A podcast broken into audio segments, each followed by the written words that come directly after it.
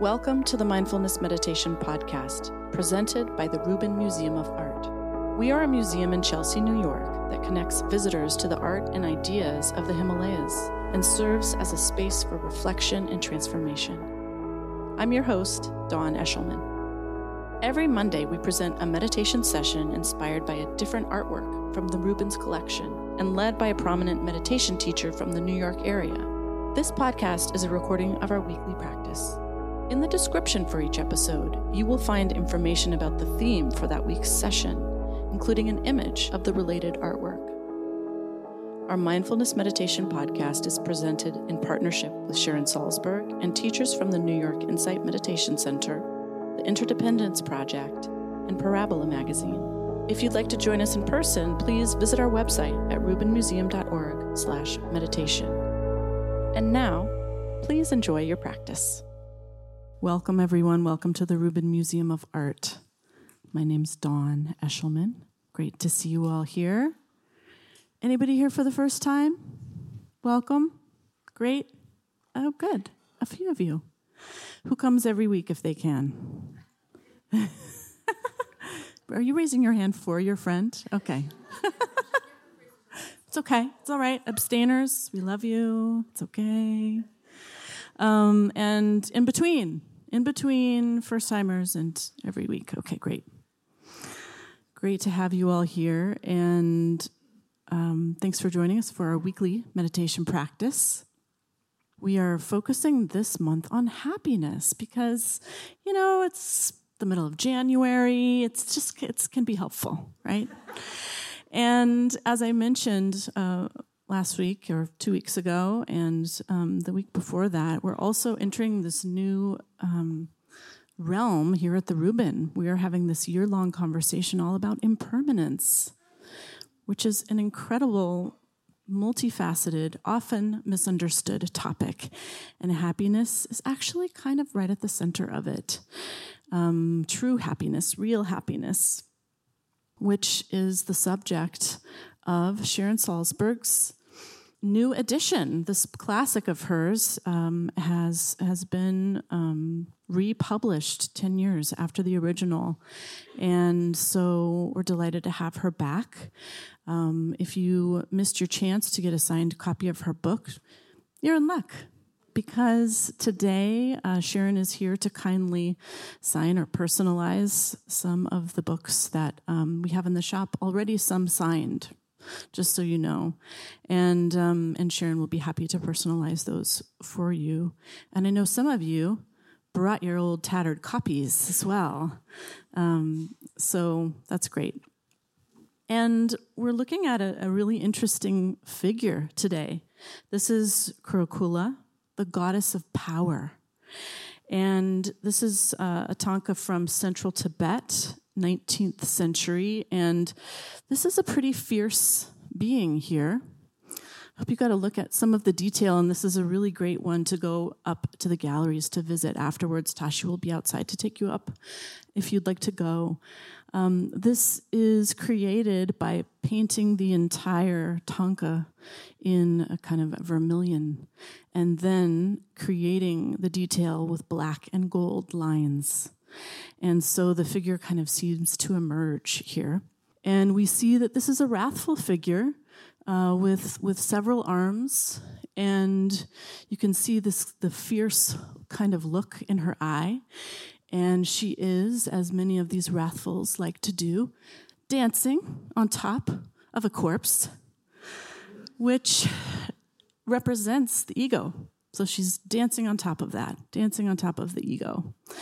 And this may be a key to true happiness. I don't know, we'll see.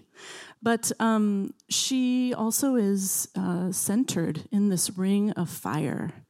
And this red color links her um, not only to this idea of power, but also to Amitabha Buddha. So she is uh, a, a related emanation of Amitabha Buddha. And she is actually known, despite this fierceness, for being this um, creature of great love and even tenderness. and has a great magnetism and is able to create, um, even despite a lot of obstacles that may be in her path here, which we can kind of see, um, great, deep, true happiness. So we'll hear more about this idea of happiness, which is maybe not as simple as it sounds, from our wonderful teacher, Sharon Salzberg, who's back here with us before she flies off to California. And Sharon is, of course, the co founder of the Insight Meditation Society in Barre, Massachusetts, and the author of so many great books, including this one that's just been re released, Real Love. Please welcome her back, Sharon Salzberg.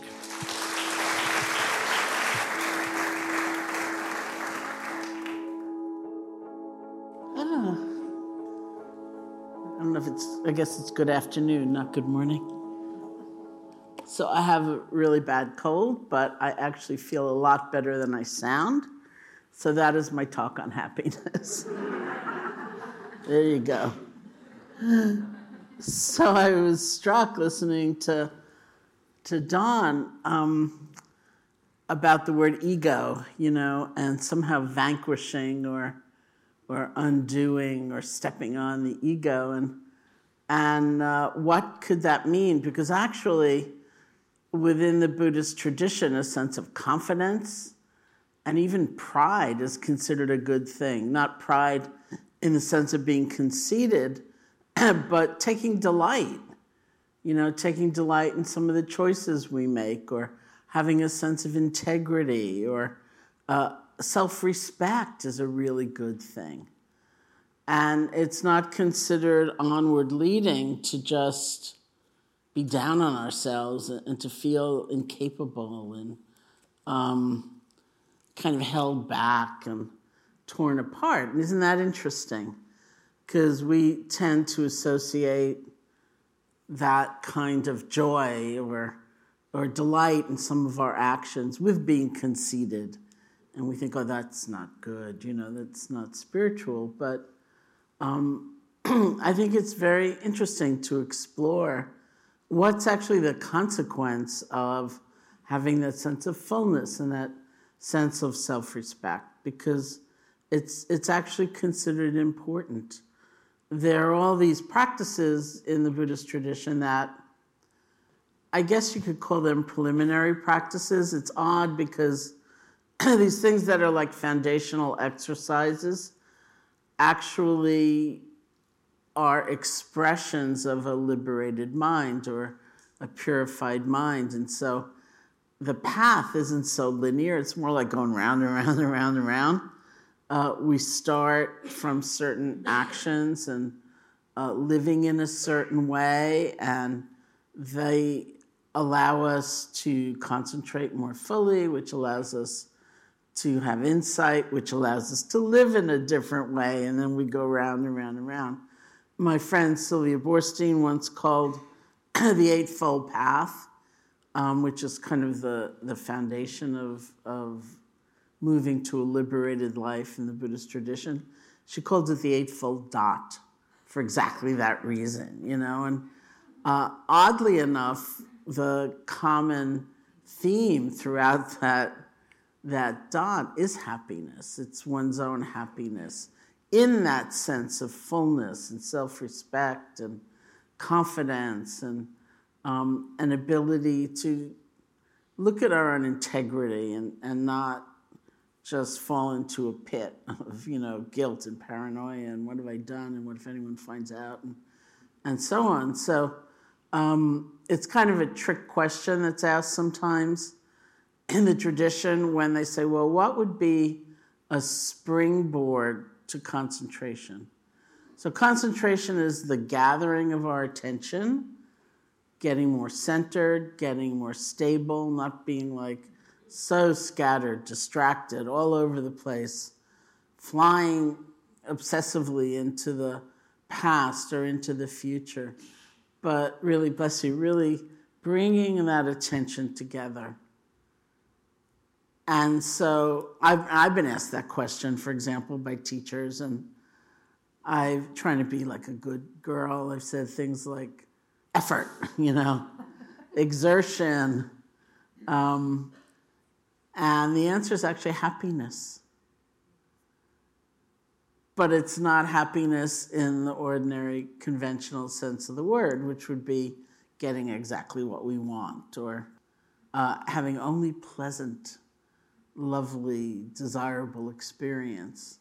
It means something else. It means that sense of, of wholeness, that lack of um, guilt, that ability to explore and even go into some kind of painful or risky terrain, but not feel so afraid because we have we have some sense of inner resource.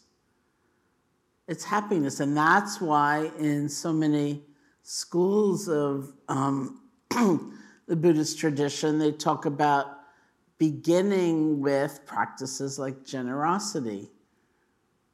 As the Buddha said, everybody has something to give.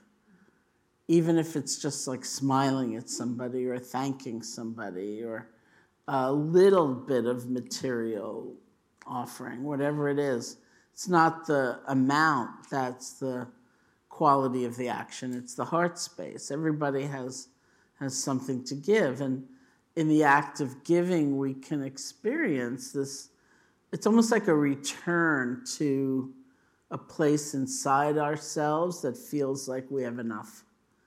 Because if we feel deficient and we feel our gift is so measly, you know, or or uh, something like that, we don't actually make the offering. So, in making the offering, it returns us to this place of, of feeling more in touch with that wholeness. And it's definitely the reason why there's there can be a lot of emphasis on morality or ethics because it feels better, we're happier you know, it's not a question, although it can seem that way, about being prim and proper and and self-righteous. It's not that at all. It's like give yourself a break. It's just so much harder, say, to tell lies at work all week long and sit down on Saturday seeking the truth. you know, it's just very difficult because it turns out we go back there, even though we don't want to. You know, these these thoughts come up, the anxiety comes up, the the feeling, you know, of uncertainty. What if they find out, or maybe I better lie some more, or you know, um, ooh, I really hurt that person. You know, is there? It's just complicating everything. It's not to say that you have to have lived or be living a perfect life in order to be able to concentrate, but it's like easier, right? Not to go into a session where you're really looking deeply within, only to confront the fact that you, you know, cheated, um, and and you're worried about the ramifications. So it's really like give yourself a break, be happier. You know, that will be a great platform for then making the effort to bring all this disparate energy together to have a sense of wholeness, which will be a great platform to be able to look at whatever happens in our experience, pleasant or unpleasant or neutral, in a different way. So, even though it's an unusual meaning of happiness, um, we can also think about how we meet all kinds of experience as a source of happiness. Do we always get what we want? No, I don't want to have a cold. There's no doubt about that. I'm flying on Wednesday. This is like a bad moment in time. Um, but life, of course, is like that. And I'm intrigued, and I talk more and more about how we meet different experience, even pleasant and wonderful and delightful experience, and how often we're so distracted we don't even take it in. Or, um, you know, evolutionary biologists would say we have a negativity bias. We tend to look toward threat or danger or what can be undermining or what's kind of wrong in a situation much more than we would tend through conditioning to look at what's right. And so it takes some intentionality to say, okay, what went well today? Or can I actually take delight in the fact that I have a choice, that I can I can bring my and I can come here. You know, I can I can use my life energy in in a certain direction. You know, can we actually enjoy that? Sometimes we are so distracted we don't take it in. Sometimes whatever's going on just doesn't meet our unreasonable standard of what should be happening. Sometimes we feel guilty about experiencing joy, and so we kind of shun it or move it aside in some way. And certainly we can and usually do have a very, very distorted relationship to pain, to suffering, where we add, if it's our own, uh, we add a sense of shame or um, guilt. I blew it, you know, life should only be delightful all the time. And it must be wrong. There's a wrongness to having a difficult feeling or difficult, even difficult situations. So I said um, that I, I want this on my epitaph, which is a joke, but I also want someone to make like a mug out of it, which is not so much of a joke. Um, this saying, some things just hurt. You know, it's like you're not going to talk yourself out of it. And it's not because you're relating badly to it, and it's not because you're resisting. Some things just hurt. There are painful things that happen in life, internally and, and externally. The question is, how do we meet them? And what we don't want is what I would call extra suffering. You know, where can we have a certain perspective on things that's genuine? You know, it's not false, but it's different. And where can we remember the force or the possibility of compassion for ourselves and for others? Where can we have a sense of community instead of a sense of isolation, even in a difficult situation? And so there are many opportunities to relate in such a way that we have a, almost a kind of happiness, even though things are, are really rough. And a very intriguing thing to look at is how are we with neutral experience, where something's just kind of ordinary, repetitious, or, or routine. It's not strikingly pleasant or strikingly unpleasant, where we tend to numb out. We go to sleep. We wait for intensity in order to feel alive. And it's interesting sometimes just to really pay attention. I mean, I've had teachers say to me things like, Try to be mindful every time your hands are in water. And it's so interesting because, like, those experiences just pop, right? And there's nuance and there's subtlety and and there's actually a kind of pleasure uh, in the ordinary. And that is really the definition of mindfulness. It's relating to what's pleasant, what's unpleasant, and what's neutral in a different way because that we can affect. You can't insist on only pleasure, too bad, you know? And we can't ward off pain, all pain, because some things just hurt. But we can really relate differently. So that is our practice. So let's sit together.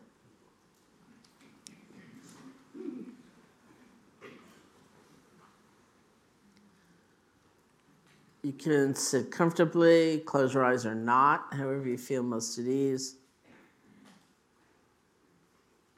See if you can find the place where your breath is strongest for you or clearest for you. Bring your attention there. The nostrils, the chest, or the abdomen, and just rest. See if you can find just one breath.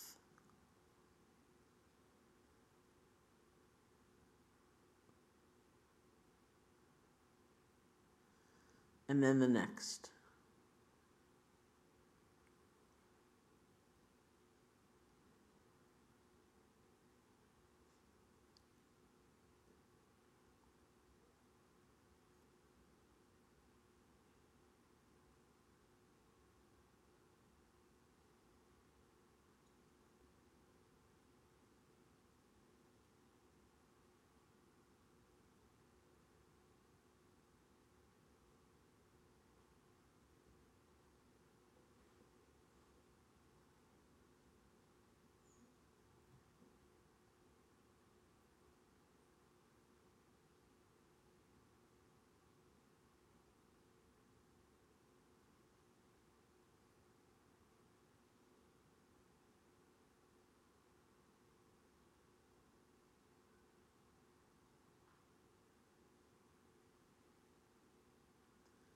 Images or sounds or sensations or emotions should arise, but they're not very strong, if you can stay connected to the feeling of the breath, just let them flow on by. You're breathing. It's just one breath.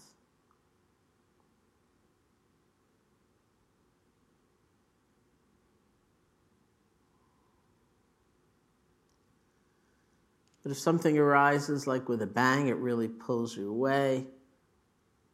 See if you can spend a few moments just recognizing, oh, this is what's happening right now. There's joy, there's sorrow, there's thinking, there's this sensation, whatever it is. It's recognizing,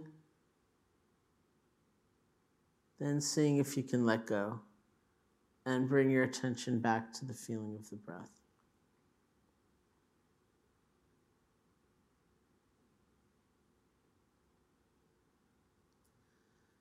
And for all those, perhaps many times you are just gone. Lost in thought, spun out in a fantasy, or you fall asleep. It's okay. Use the moment when you recognize that as the moment of letting go gently and just returning your attention to the feeling of the breath.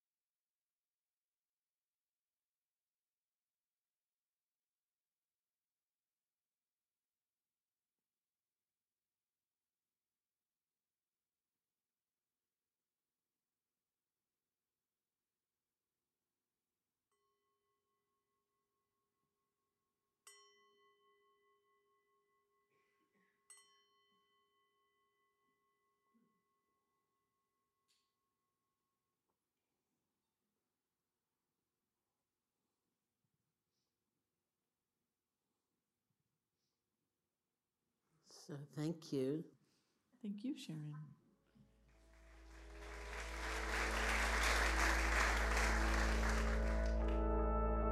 That concludes this week's practice.